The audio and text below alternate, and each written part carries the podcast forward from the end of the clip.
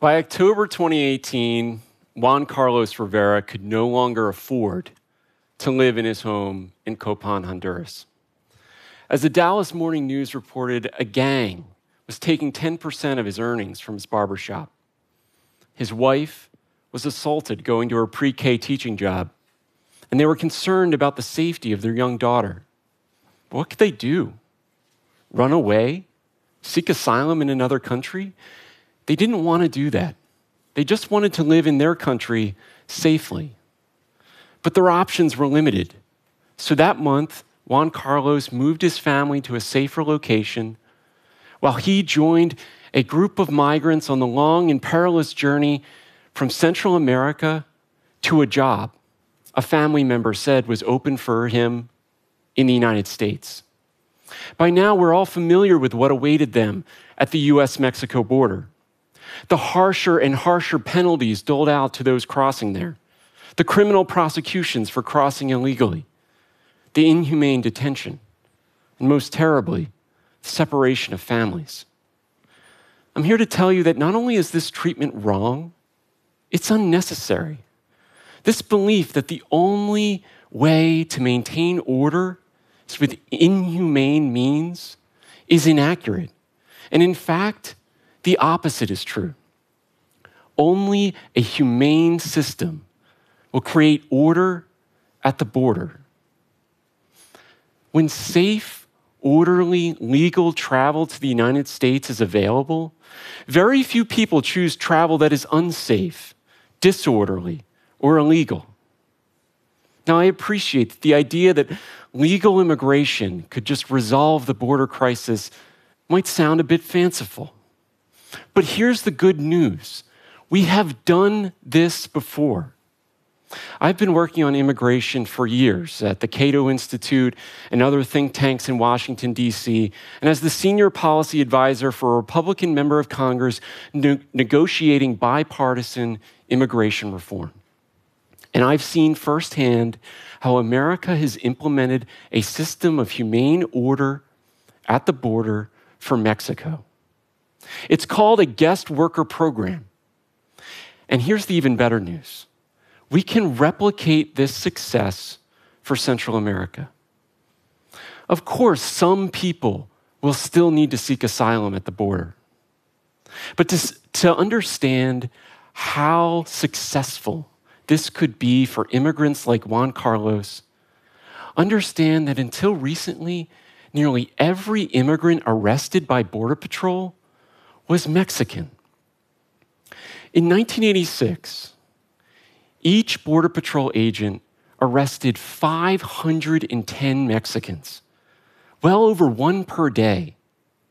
By 2019, this number was just eight. That's one every 43 days. It is a 98% reduction. So, where have all the Mexicans gone? The most significant change is that the US began issuing hundreds of thousands of guest worker visas to Mexicans so that they can come legally. Jose Vasquez Cabrera was among the first Mexican guest workers to take advantage of this visa expansion.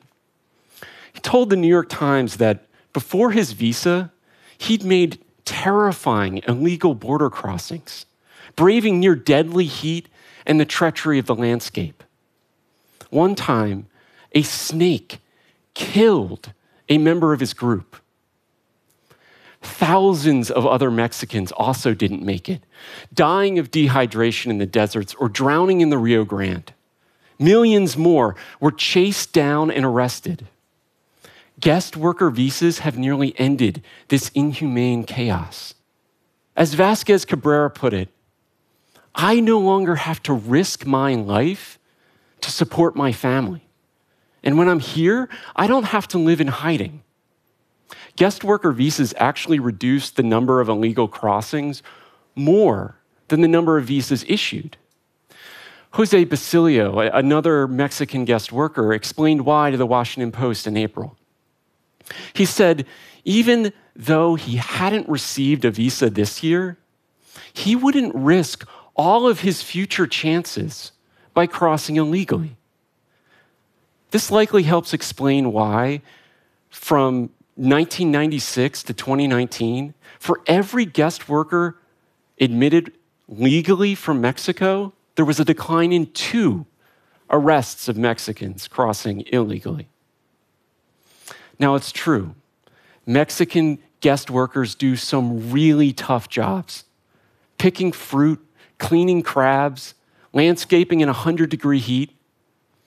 And some critics maintain that guest worker visas are not actually humane and that the workers are just abused slaves. But Vasquez Cabrera thought a guest worker visa was liberating, not enslavement.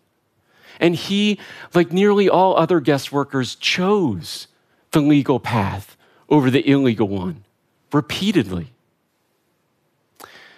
The expansion of guest worker visas to Mexicans has been among the most significant humane changes in US immigration policy ever.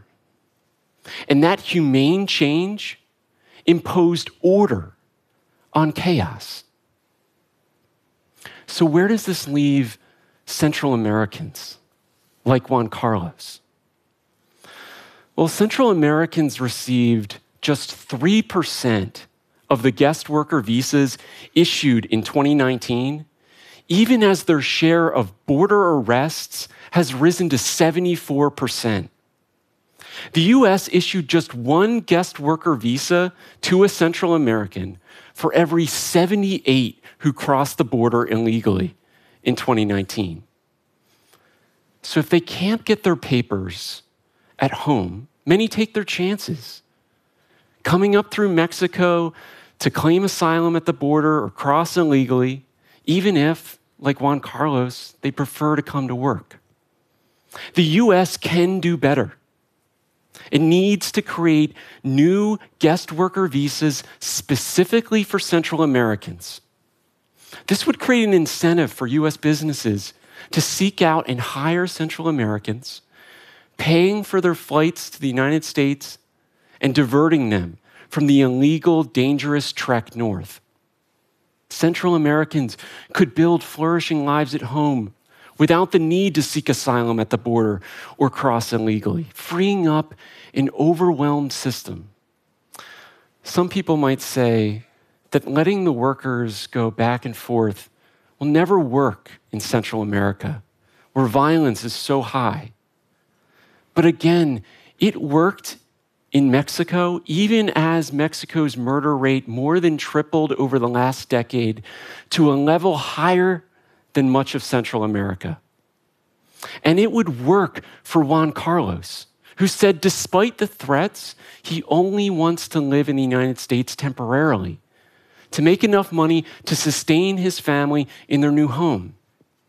He even suggested that a guest worker program would be one of the best things to help Hondurans like him. Cynthia, a 29 year old single mother of three from Honduras, seems to agree. She told the Wall Street Journal that she came for a job to support her kids and her mom. Surveys of Central Americans traveling through Mexico by the College of the Northern Border in Mexico confirm that Juan and Cynthia are the norm. Most, not all, but most do come for jobs, even if, like the Riveras, they may also face some real threats at home. How much would a low wage job help a Honduran like Juan or Cynthia. Hondurans like them make as much in one month in the United States as they do in an entire year working in Honduras. A few years' work in the United States can propel a Central American into its upper middle class where safety is easier to come by. What Central Americans lack is not the desire to work, not the desire to contribute to the US economy, to contribute to the lives of Americans. What Central Americans lack is a legal alternative to asylum to be able to do so legally. Of course, a new guest worker program will not resolve 100% of this complex phenomenon. Many asylum seekers will still need to seek safety at the US border. But with the flows reduced, we can more easily work out ways to deal with them humanely. But ultimately, no single policy has proven to do more to create an immigration system that is both humane and orderly than to let the workers come legally. Thank you.